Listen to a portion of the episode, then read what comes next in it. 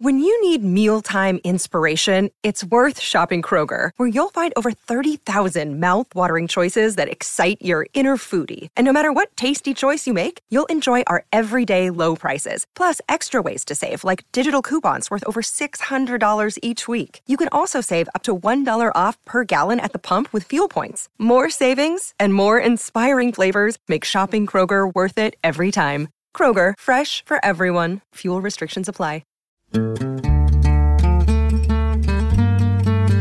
I don't know if, if you all have issues with your cats uh, scratching shit up. Oh yeah. We got um those little plastic like claw caps. Uh huh. Absolute fucking game changer. Really? How do you put them on? How? Yes. Exact same question. You so like we I don't know if you all trim your cat's nails or you take them somewhere. or We trim them. But we've trimmed his nails like since he was a kitten, so he doesn't mind too much.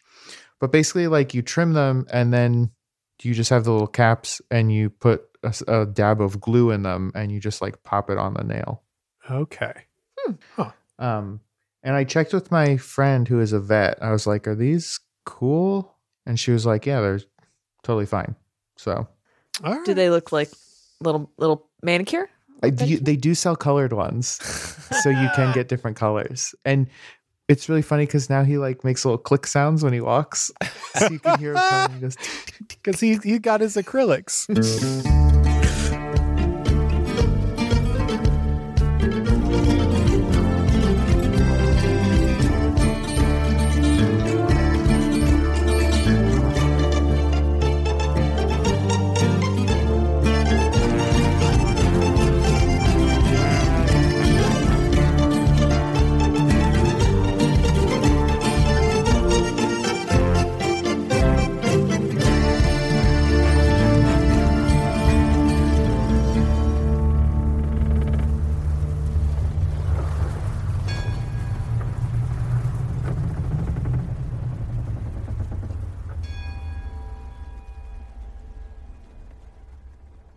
One of the fun things about this room is it is full of people who are brilliant tacticians. And I think all of them, when presented with new possibilities, immediately imagine the things that they could do to take advantage of those things. If we use this feather weave, whether or not it came from the syndicate or a different source, the story is the same. We control the narrative. The implications across the skies are that different weave exists. And that might be enough. Siva smiles brightly. I can see why Oromar chose you for helm. You think very much the way he does. But the advantage that the syndicate has over us is they know where this new weave is comes from. Do they? We only know where we got it from. I mean, they had to have put it on the civility from somewhere.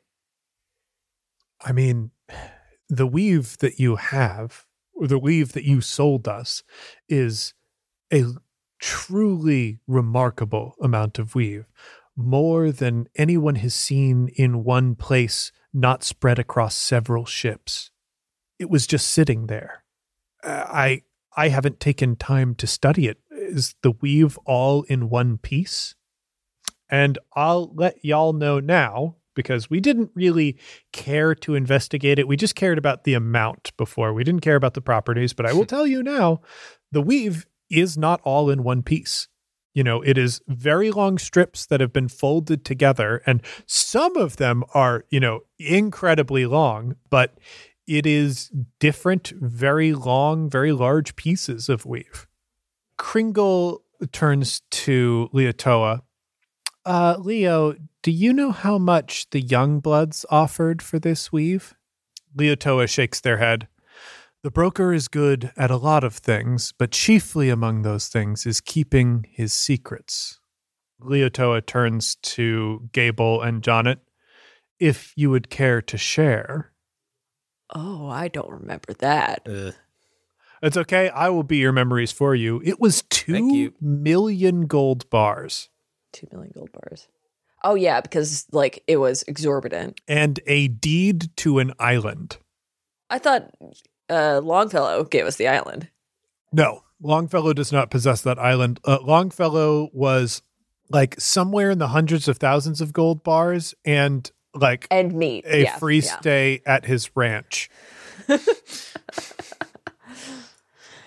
Uh, And if you stayed on property, which you would be, you'd be able to book 60 days in advance. Your fast passes. okay, good. That's right to the slaughter. And how much did the syndicate want to buy it back for? Syndicate was going to buy it back for full pardons, university scholarship for everyone on the Uhuru crew, and two generations out of their descendants, and I think like a hundred thousand gold bars. John? It kind of like a little bit, a little like a little like braggy, but also serious, but a little braggy. He's like, Yeah, well, we were going to we were going to fetch a cool two million off of that gold. two million lumens. I It was exorbitant. Mm, Tiberius Youngblood was impulsive, but also a careful tactician. It would explain the red feather behavior surrounding Boujanith. Yeah, they were looking to reclaim the whole city just to get their hands on that stuff. But the red feather offer, while generous, was not exorbitant and not desperate. Certainly not. But look at the plays that were on the table.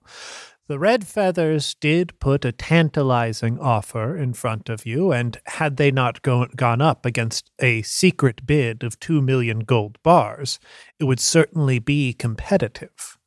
The thing that the Red Feather Syndicate did plan to do was surround the city they were going to seize not just the missing weave after you chose to hand it over to us, but seize the entire city itself.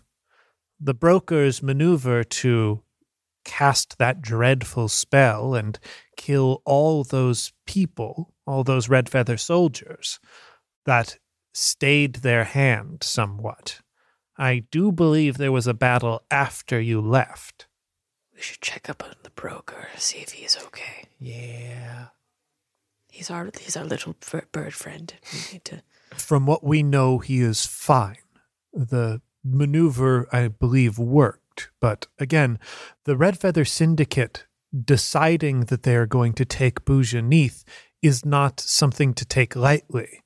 Boujanith is a place the Syndicate could freely deal with powers that that are outside of the Red Feather scope, as it were. It is the one place to do all the illegal things the Syndicate needs to do to line its pockets. Let's think about Youngblood. An offer of two million bars. Even for Youngblood's holdings, that is a huge offer. And out of this weave, like, we're getting maybe three Ironside ships. Youngbloods, if they were going to build traditional wooden ships, those would be about four or five. That's not insignificant, but when you compare it to the, you know, four or five dozen ships that the Youngbloods have under their control, like that's just a drop in the bucket. So why the move on that? I'm assuming he never intended to pay you, but there was always the outside position that he would actually have to honor that agreement if he couldn't catch the Uhuru. I mean, the motivation behind such a large amount for such a small amount of weave might indicate I don't know how rare this stuff is. Maybe the maybe the source that they got it from isn't around anymore. They could have destroyed the facilitating place. And if that means that they have just this one source of weave, then it's so important to them to keep it under wraps. Or they don't know. They don't know where it came from. They just know wherever they got it. And tracking down those sources, they can't find a way to fabricate it for themselves. How would Lung. How would Lungblood? Ooh, gross. Ooh. How would Youngblood know? I mean, he was high ranking in the syndicate, right? Like he was leading several ships. He's the member of the Youngblood family that has stayed in the Red Feather military the longest. Uh, no, do we? We don't think he made it. No, No, if he made it, No. he wouldn't want to buy it back. that's yeah. That just that was.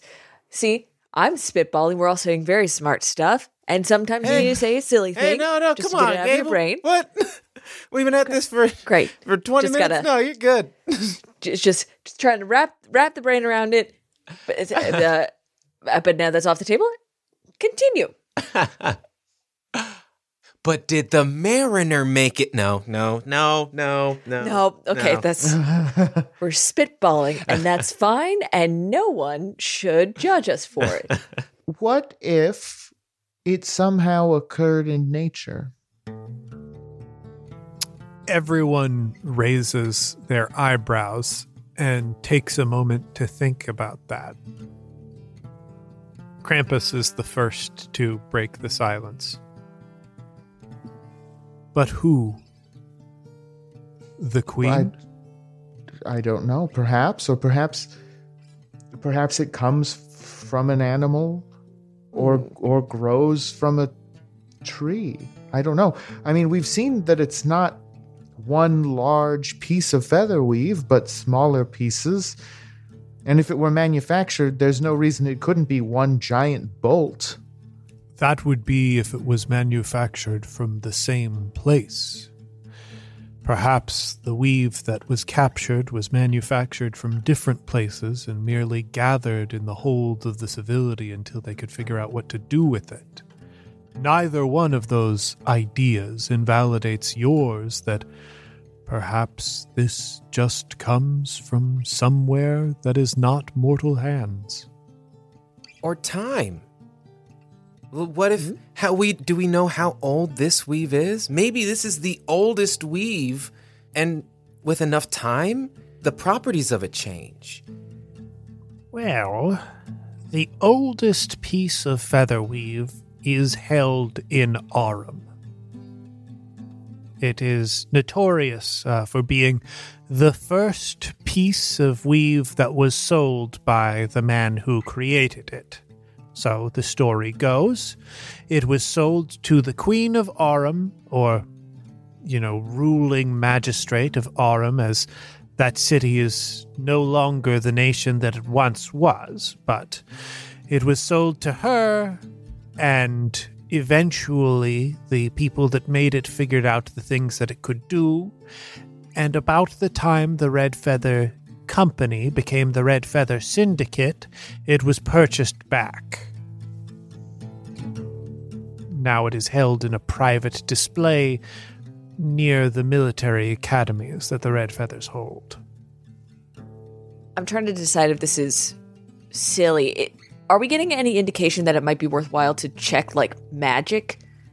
See if there's like a magic influence on you totally could. Yeah. You I mean you've done the experiments that you have, but like people in this room definitely have different perceptive experience.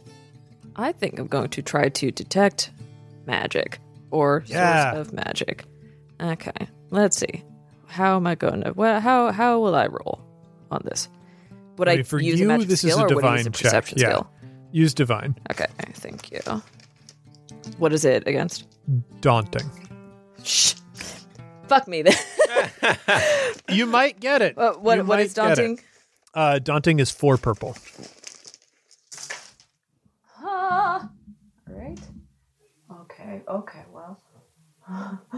The off mic audio of us trying to figure out the dice that we've been reading for years is so valuable to me. It's, it's a combination of of humming and and huh, huh, mm, I don't. Uh, you can you can really feel every thought.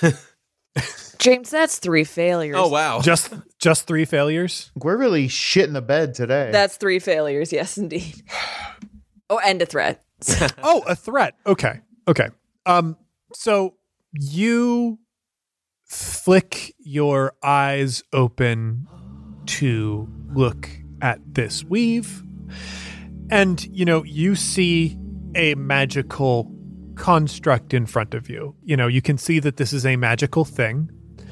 It is hard to determine, you know, what separates this thing because, like, you don't study magic. You know, you can tell that this stuff isn't evil and like you're, you're you're just looking at this new weave so like yeah looking at it you're like well it's not evil and that's that's what i've got most like experience determining and then you, you look up to like take a moment to think and uh, you see outside uh, looking in the window a dark robed figure Oh. Gable points. Hey! everyone turns and Gable, from their perception, is just pointing at the air.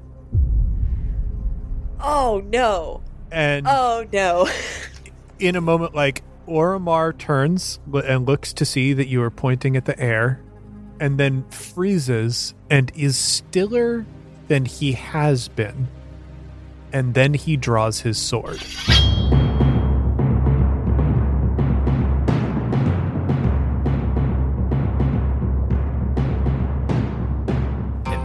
Seeing that, Jonet draws the the sickle end of the kusarigama. Yeah, uh, like this is a this is a room full of people who have been living that Yeah. hard life. All of them draw weapons, and like the Tempest Armada crew, like you can tell, it's uneasy because they are looking in the direction that Gable is pointing, and they're looking kind of at the Uhuru crew because they know that you're not pointing their weapons at them, but they also don't see the thing that you are seeing. I think Travis pulls a gun and points it in that direction, but kind of whispers to Gable, like, hey, you're gonna have to tell us what you see because we're all pointing at nothing. I think when Gable realizes that that only they can see it, uh, they eyeball the captain to kind of confirm we both know what this is, right? The captain winks. Okay. And the the figure isn't making any moves. Not moving yet, no. I don't want to freak people out.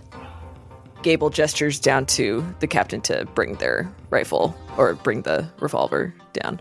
Uh, well, the captain's pointing his sword, and like you can do that. Oh, pointing the sword. The captain will not move. Like you can feel as you touch him, his body is tensed. That he is. The decision to lunge has already been made. He is deciding what the best moment is to do it. Okay. And the figure's still not moving. Figure hasn't moved yet. No. Okay. I'm going to do a quick spell. Uh, why do I put these away? Did you put your dice away? Well, I mean, you know, I'll that's put a them back in the bag. it's a reasonable conclusion. One an episode. Once, Yeah, once we every four hours. I did my roll. I want to do a quick like warding slash banishing thing Oh, cool. to get this away as fast as possible. Yeah, I love this. Um, this is definitely a divine What is check. the difference? Difficulty, uh, I'm going to put it at hard. James, that is two failures and a advantage. Okay. So here is what happens. Describe for me what does banishing look like in terms of, you know, this is the first time we've seen this bit of divine magic. It's a shield that just presses forward. So kind of like almost like a gentle push, just like you can't come any further. I, I think Gable like puts their arm forward and like there are tiny like licking wires of gold fire that sort of weave around and form this barrier. And Gable like kind of pushes that forward to bar the room and that's when this thing moves and it moves like a billowing shadow. Um, and like part of it does connect with that gold shield, and it like rears back from that. And you know, I'm trying to describe this in a way that is not like Dementors from the Bad Wizard books, but like, you know, it's got that quality. That like like horrible, shadowy, smoky quality with like awful tendrils to it. Um, but it does manage to snake around them, and it looks like it is going to lash forward. And Gable, you can see from the angle that it looks like it's going to lash forward, it is going to strike at Travis. Travis, in this moment, you feel some of your life force eke away, and there is an explosion of movement that cuts through the captain looks like he moves in a jolt and then immediately collapses. And gable in like your vision of like detecting magic and, and, and seeing you know evil and whatnot you see the shade of the captain explode from the body and holding a sword cut into this thing and that severs it and it dissipates into billowing smoke. Smoke that now fills the room and like glides around so that everyone can see. There's another draw from you, Travis. Take a total of four strain as the captain's body jolts once again and maneuvers itself into a standing position.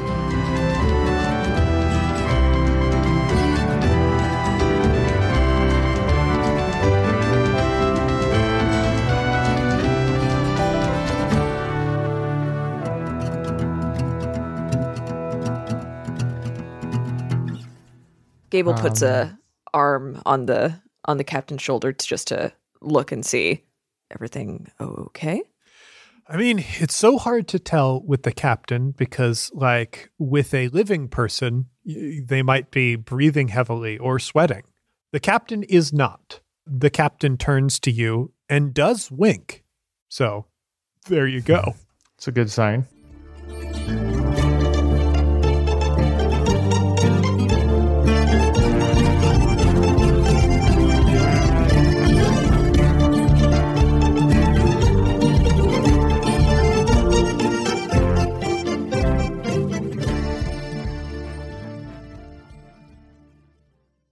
Hey heroes, it's James, your game master, and welcome to the midroll. Heroes, I sincerely hope everyone is enjoying this week's episode because you're about to enjoy it a heck of a lot more. In the second half of today's episode, we're going to be featuring a new piece of music by Arnie Parrott. I am extremely excited about this song, but also recording this mid roll before I have heard this new song. So, I don't want to give away any spoilers. But if you like it, be sure to give Arnie a thank you for me. The other big news is that the first part of our Courier's Call Jolly Jack miniseries went up yesterday. That is an all new Courier's Call side story where our favorite apprentices from the Red Audrin encounter Jolly Jack, played of course by Patrick Rothfuss. It also features performances by myself, Ali Grauer, Drew Merzieski, Palomi Pertap, Aaron Catano Saez, and Mel D'Amato. If you're a backer on the One Shot Patreon at the $5 level or more, you can already listen to the first part. And if you did listen to the first part, don't worry,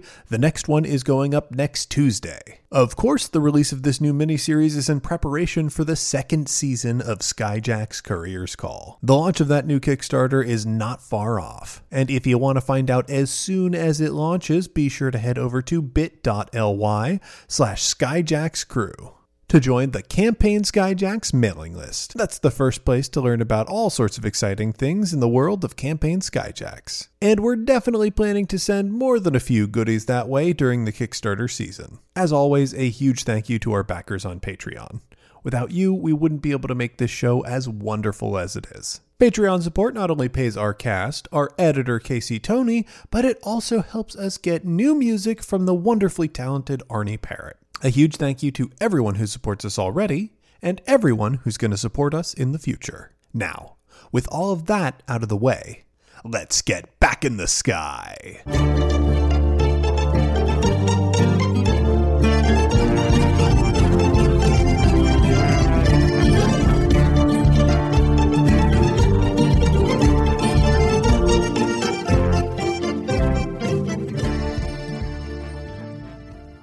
Apologies. Do you want to tell us what's going on? What was that? Perhaps does it have something to do with your new affliction, Vale? And, you know, he turns to look at Sifa, and, you know, it, it is impossible to understand what emotions might be running through him, but his eyebrow does twitch a little bit. Not an annoyance, but like it is trying to make an expression that it simply can't. We have a known enemy who, though immaterial to our present circumstances, will appear. Not with so much gusto as just occurred. so you're saying that was just a fun incidental other thing to worry about? It was the stone, Travis. I'm trying not to tell everyone because that's just kind of our thing, and I don't want these other people to worry about it. What? Hmm? Travis, you're closer to Gable. You're closest to Gable. Here. does does it have to does it has nothing to do with the weave though? It's just like It was just, it was just also there. oh far as I fun. That's fun. That's fun. Yeah, that's fun. It's fun that with that's that we know that that's also there. Also, the weave is magical. I don't know what kind, but that's also part of what happened. So Just also a different thing. Uh, just a fun, cool, different thing that no one else needs to worry about but us. Don't worry about it. If you want to worry about it, we can talk about it, but also, you don't need to. I don't want to burden you. There is an overwhelming number of concerns set before us. So I, I believe if that is your desire, we can table that conversation. Great.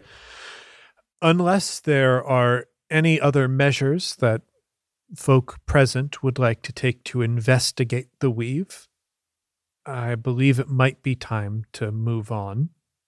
Leotoa does leave that hanging in the air. If there's anything more that you would like to do, you know, poke it, prod it, what have you, you may do that. Johnnet takes a big old sniff of both weaves. I mean, Worth a shot. yeah, make a daunting perception.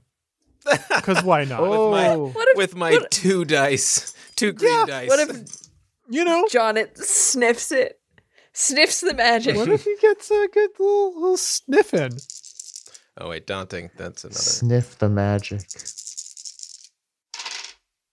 Yeah, no, that's not going to happen. That's going to be two, Yeah. one failure and three threats. Yeah. Uh, th- there, there ain't Johnnet nothing on there. sneezing. yeah, the- sneezing. One of one of them had in the you know excitement moving tables aside and whatnot. Uh, a pepper shaker was was poured over, and one had some pepper on it. And John, it does do a sneeze. But yeah, th- there's there's sneeze. nothing there's nothing by smell uh, that you can determine about them. Johnnet licks the the feather weave. Johnnet, no. Johnnet, stop. Nope, nope. Getting my. it does taste peppery. um, you yeah. So like Okay, so at that's that, gonna be that's gonna be two failures and a threat.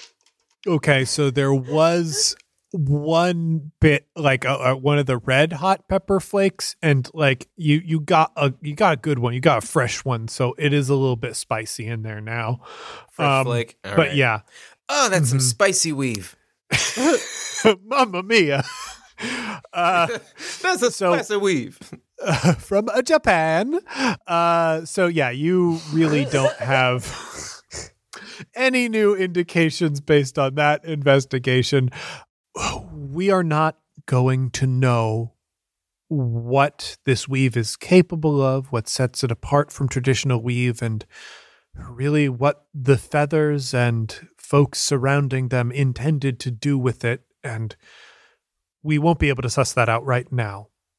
I do believe, based on the investigations we have done so far, there is no reason not to honor our deal as set.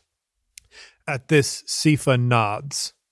But that leaves the audience that we have acquired to be pleased. As much as I truly love and respect the captains that have gathered under my banner, they will need a demonstration that everything is served well, and word is not going to cut what they are looking for alone. Perhaps as uh, a gesture of good faith, and quite honestly, a, a way to um, appease some of my own curiosity, we retain some of the weave for ourselves for further study, and of course, in a, in addition to a slight reduction of the payment equal to the amount of weave that we retain.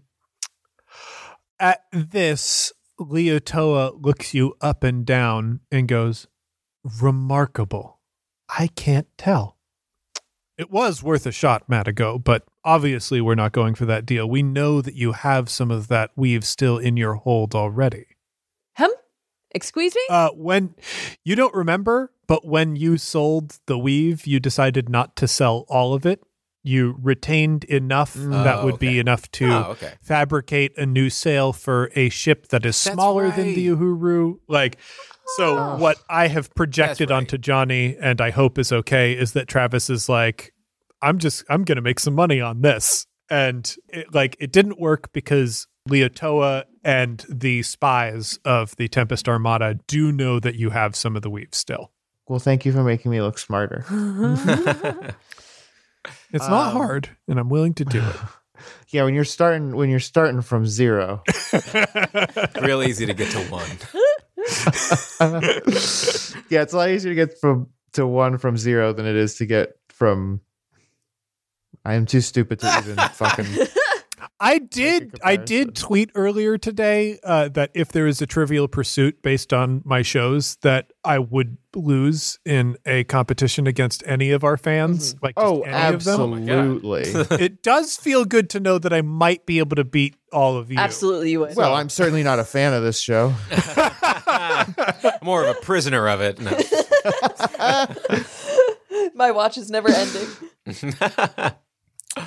Um, well, then, then, you know, you caught me. Uh, but perhaps you could just does does everyone know? Do all of these people know that we kept some? I mean, now they do definitely. Like Leotoa has just. well, I mean, like the the everyone else, because we could still just say that we we don't have to say that was originally part of the deal, and we could just say, oh, hey, here's what we're gonna do. to like uh, who is like, oh, but we were smart, and now we have some. I, I, I think the crew of the Uhuru knows whether or not the other ships in the Tempest Armada know is like I, I, I don't think there would be a reason to distribute that information throughout the Armada. So I'm, I'm pretty sure that it's probably just the Tempest and the crew of the Tempest, whatever spies they employed. Because we could just say that, you know, still say the same thing, but not change the deal at all. I believe it is going to take a more dramatic presentation, and if present company doesn't mind a little gambling, I do have a suggestion. The only thing I mind about a little gambling is that it's simply not enough. Oromar, it does strike me that it has been too long since you and I have had a dance. Oh. Um, with this, Oromar does one of the gestures that Dref definitely thought to give him, which is raising an eyebrow. Ugh.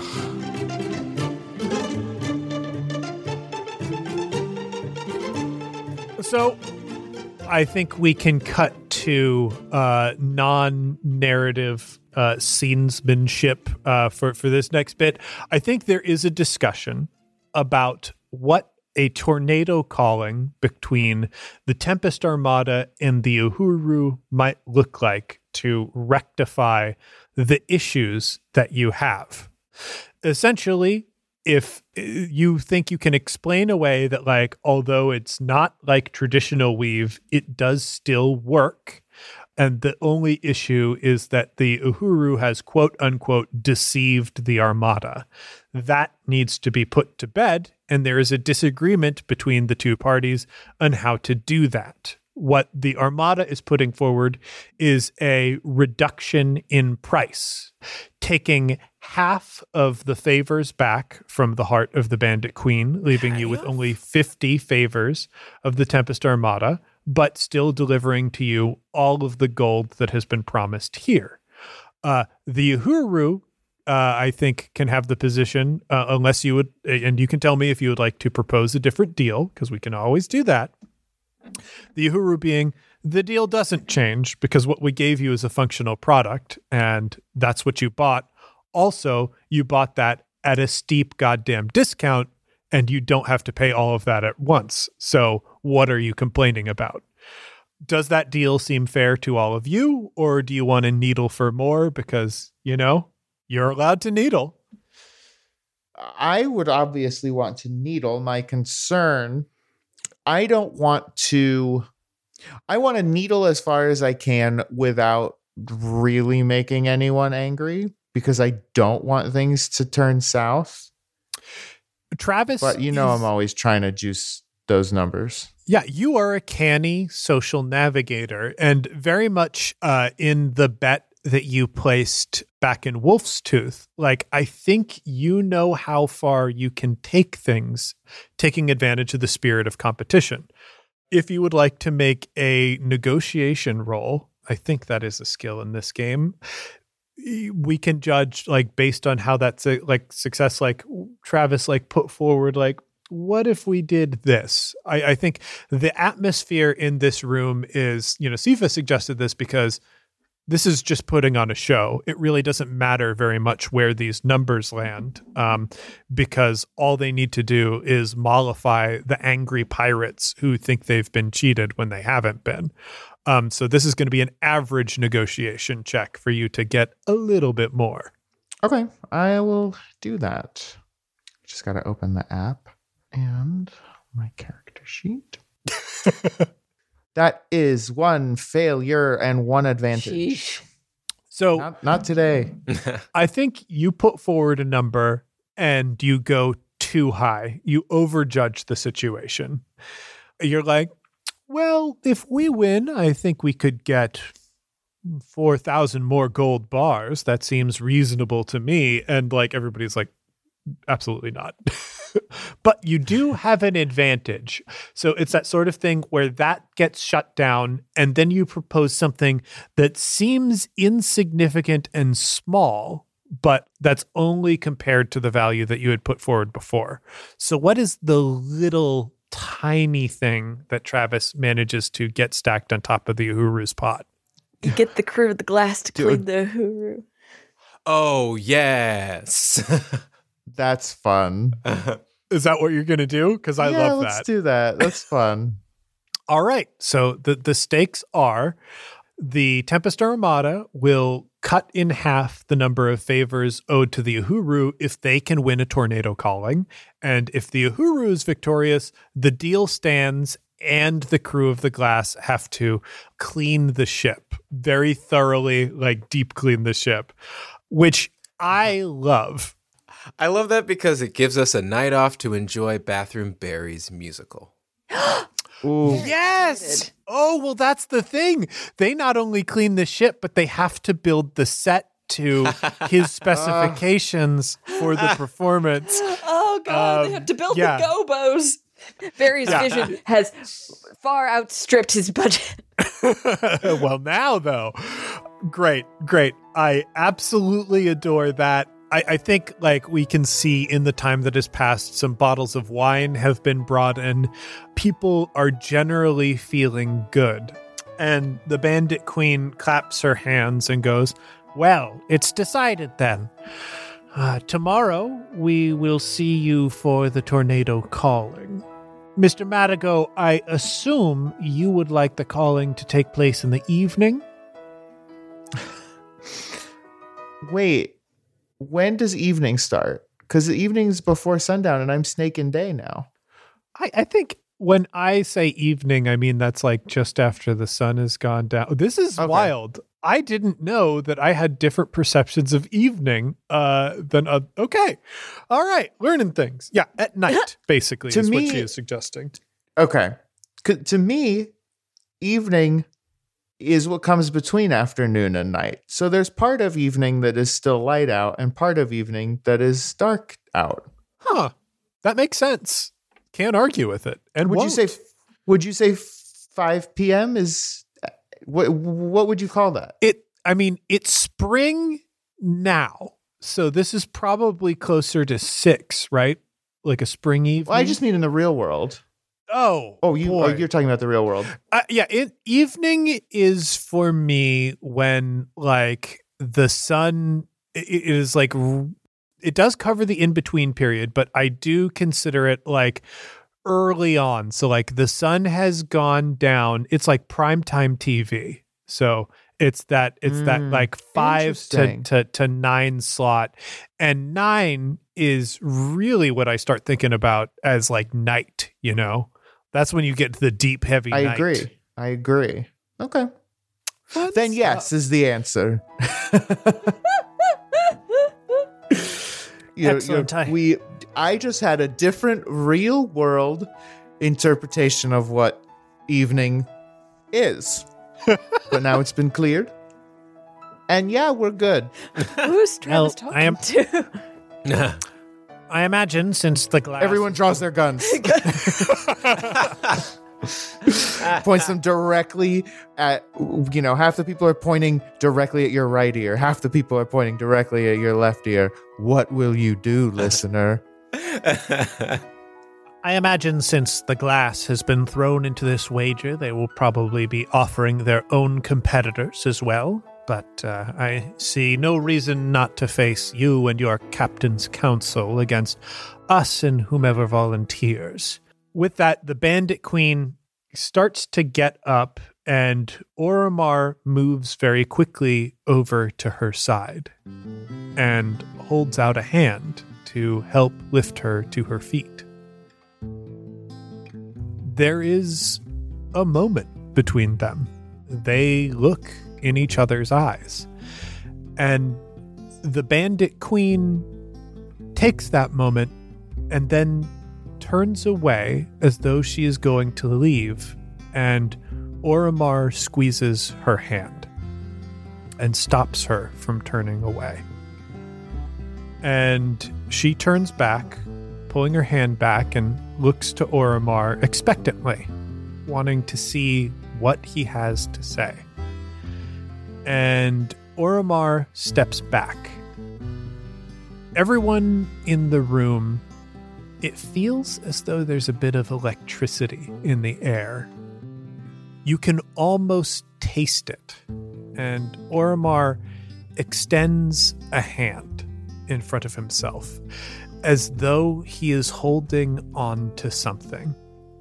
And Gable and Jonnet, you feel, you know, on a roller coaster when you like top over that top crest and then like the world drops out from under you as you plunge.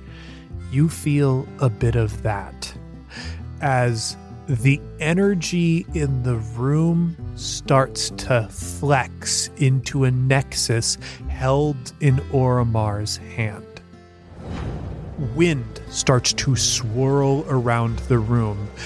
Any papers or, or light objects, the weave gets kicked up in this extreme explosion of wind. You can feel almost a heat impacts everyone. Like everyone has to step back and brace themselves a little bit. And then, looking in Oromar's hand, you can see flickering in just a little bit. There is some of that warping, that lensing that makes looking at Gable like staring at a magic eye. And Gable, all of the hair on your body stands on end instantly. You feel an incredibly panicked feeling deep in your meat. Like this is instinctual and animal, focused on it completely. You know that what is happening right now is dangerous.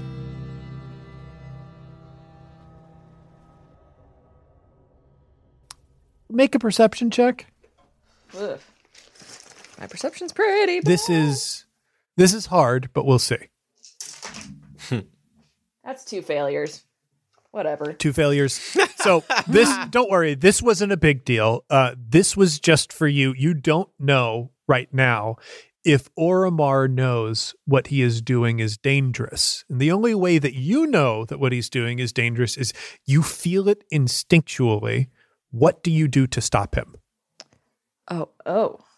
Gable tries to make a sign to him, but in the sign, kind of imbues a little bit of magic into it, just to kind of like flick him on the ear. Yeah, I love that. Uh, cast divine. Why do I keep on Um, putting uh, the dice away? Yeah, don't put the dice away. Also, uh, uh, No, but this does cost two strain, and so did Strain. the other two spells that you cost earlier. Uh, yeah, so you should be down six. So you're, I'm, yeah, all right. and this all that evaporates at the end of this scene, but just yeah. Sure, sure, sure.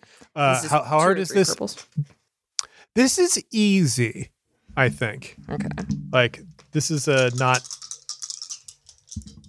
That's two successes.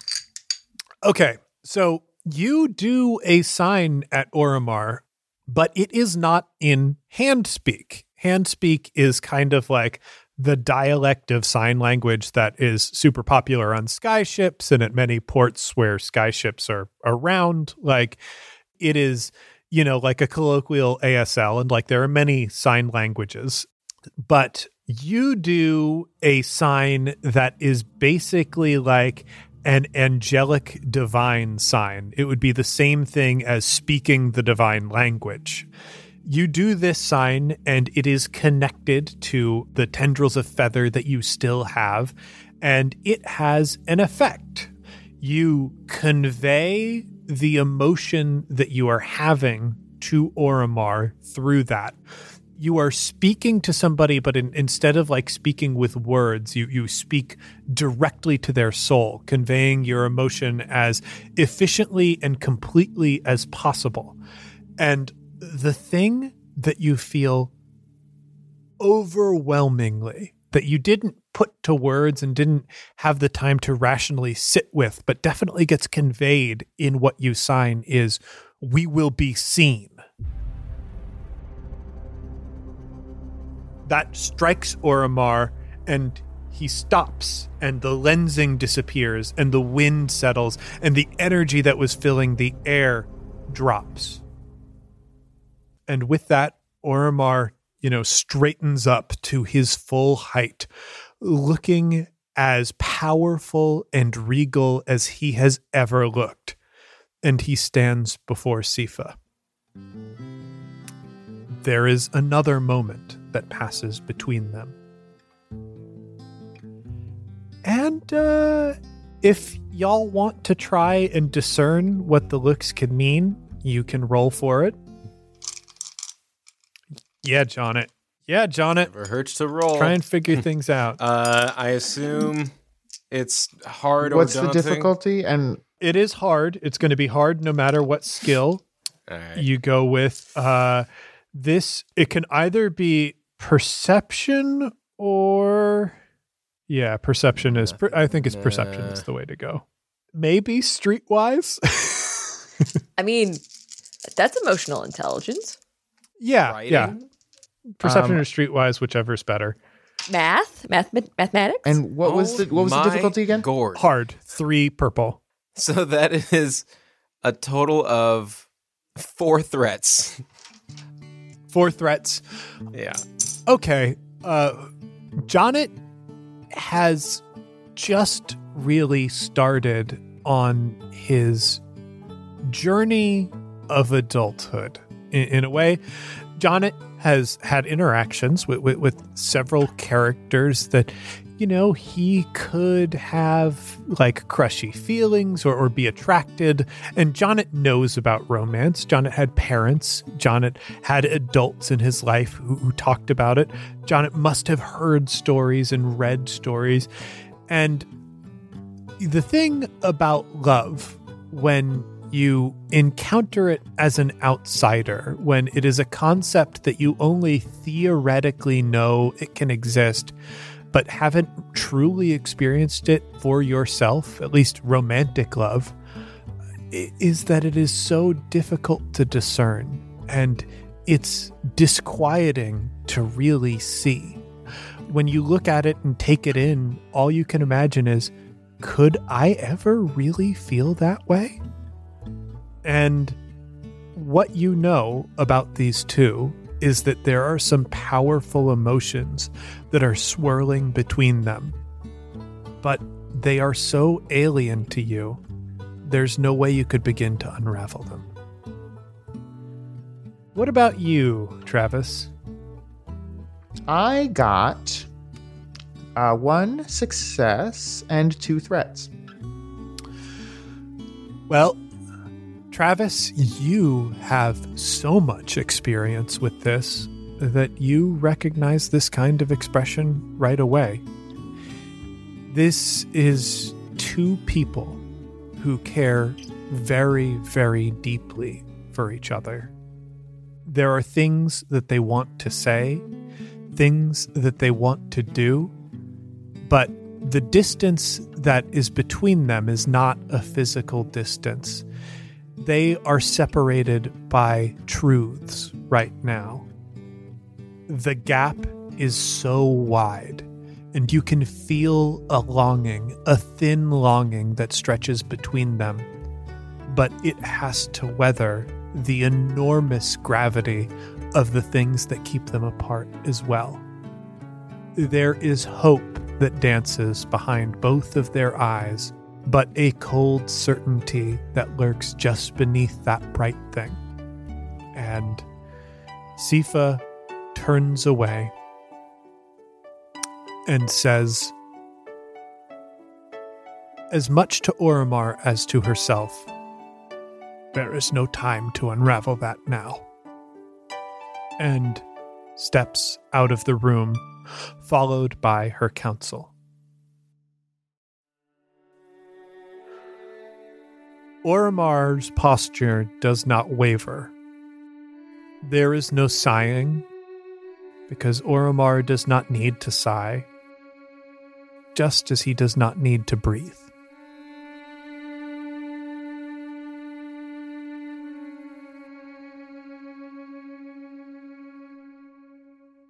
Scotty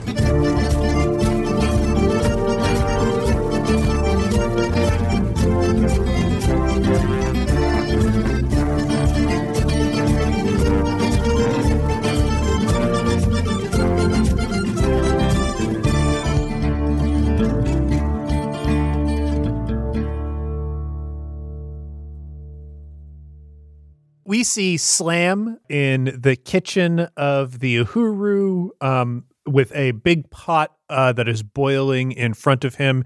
He's got his uh, classic chef's hat uh, on, and he's wearing an apron uh, that says "Kiss the Cook," obviously. Um, and he doesn't have like anything visible else on except for that uh, because his bulging oiled muscles are just like gleaming in, in the faint light of the interior of the ship. Uh, slam is like sliding for uh, like uh, just a bunch of cut vegetables uh, into it awkwardly with his two huge to be functional muscles. Um, goes oh this is great. Now to season it uh, and he takes a shaker of pepper and uh, put like uh, shakes the pepper into the water, and then reaches out for a shaker of salt and begins very slowly about to salt the water. Um, okay. Whoa, whoa, whoa! what, What are you what doing is- there, pal? What what does uh, Travis look like? Oh, he's um a snake. Oh, oh, it's a helpful snake. Uh, I was just about to uh, season this delicious soup. Look, as you should know, and as is true and canon in this universe, soup is a very spooky food, and it should not be seasoned or consumed. Uh, well, uh, well, wait a minute. Uh, we can't eat soup. That's No. right. That's right, Slam. Hi. It's Johnny. Jonnet Kessler. Hi, yeah, Jonnet Kessler of the Uhuru. I know we've had a lot of fun today seasoning so, uh, soup and uh, being prepared to eat that soup. But soup on an, an airship that is currently in the air is super dangerous. What is soup other than a spilling uh, event waiting to happen? And when you're in the air and moving around and in combat, the last thing that you want to do is what, Travis? Spill soup. Spill soup, because spilling soup leads to slipping on soup, and that is no good. Uh, Oh, wow. I didn't even notice. My body's badly covered in burns from all the spilling soup. Yeah, and you know what they say: soup slips, sink ships. soup slips, shimp, shimps. Exactly. Soup slips, sinks ships. Shrimp, shimp, shrimp, shimp. Are we talking about how Slim Sim Skim Skips? Oh, wow. It's Gable. Gable! Slam, I hope you weren't about to salt that soup because I think what the prompt was trying to get at was that when a liquid becomes salty, becomes part of the ocean, and that's frightening in and magic in a way. I assume. Oh, yeah. I assume that would be a good lesson to learn, too. I, I, I'm- I was pretty focused on the soup slips, sink slips, but we can add Yeah, salt No, soup, no, sink, slam. ship, It's ship, shimp, shimp, shimp, shimp. Slim Skims. Is there a reason why you can't use real seawater as like a brine to cook? Too salty. Is that it? You'd have to I don't cut it know. with some creek water. Yeah, yeah, I could. You could probably cut it with some fresh water. I mean, assuming real sea, like, Yeah. Uh, I, I mean, I do mean outside of the canon. yeah. I've got to assume someone does it. Are we Because it's all all like right there. We've got the the the the earth is 70% stock, you Yeah, know? and, and our bodies have salt in them, so we're kind of soup too. Huh. I guess everything is soup. Yeah, and people are dangerous. So I think this brings us back to the slip, slip, sink, ship, the I, salt. I can't. It's like you're not listening, Slam. It's shimp, shimp, shimp, shimp. ship, ship, ship, ship, simp. Uh, we'll get there, buddy.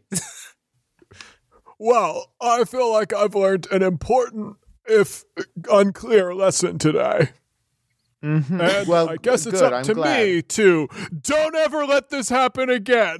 Don't ever let this happen again. Don't ever let shifts happen again. Skimp simp soup sim simps again. Great. I'm glad that we did uh, that in like Simlish or whatever it's called. That's fair.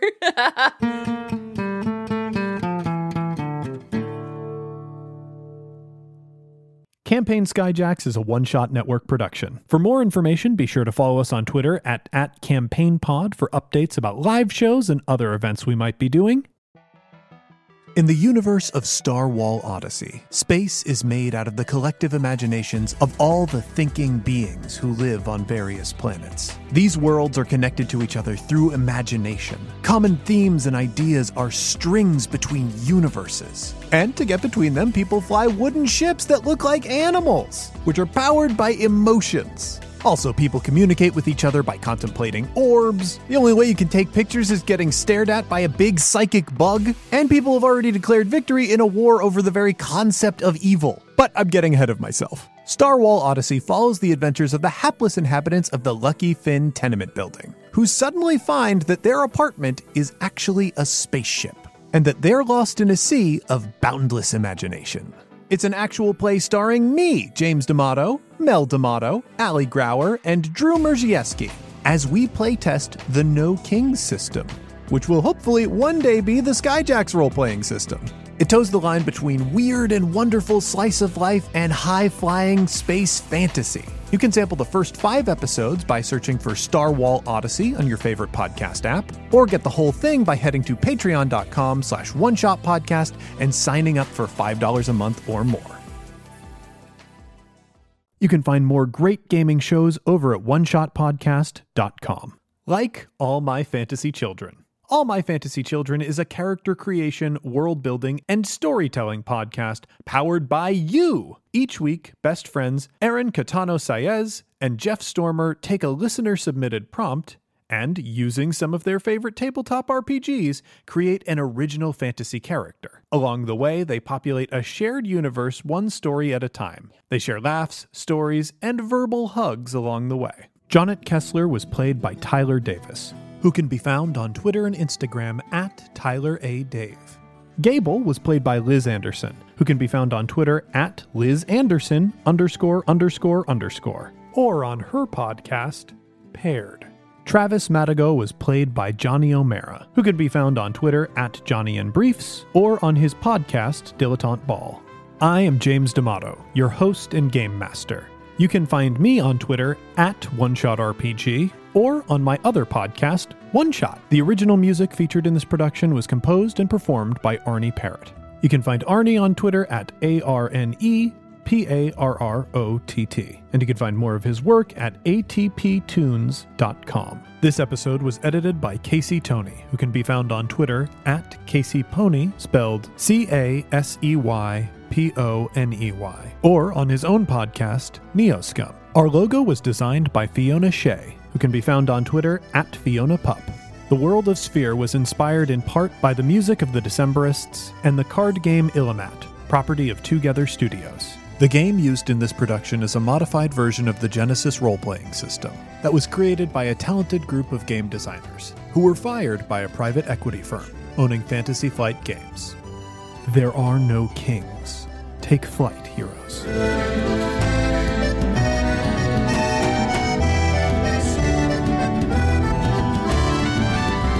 The strangers who've ever been kind, and once for our friends ne'er to rise.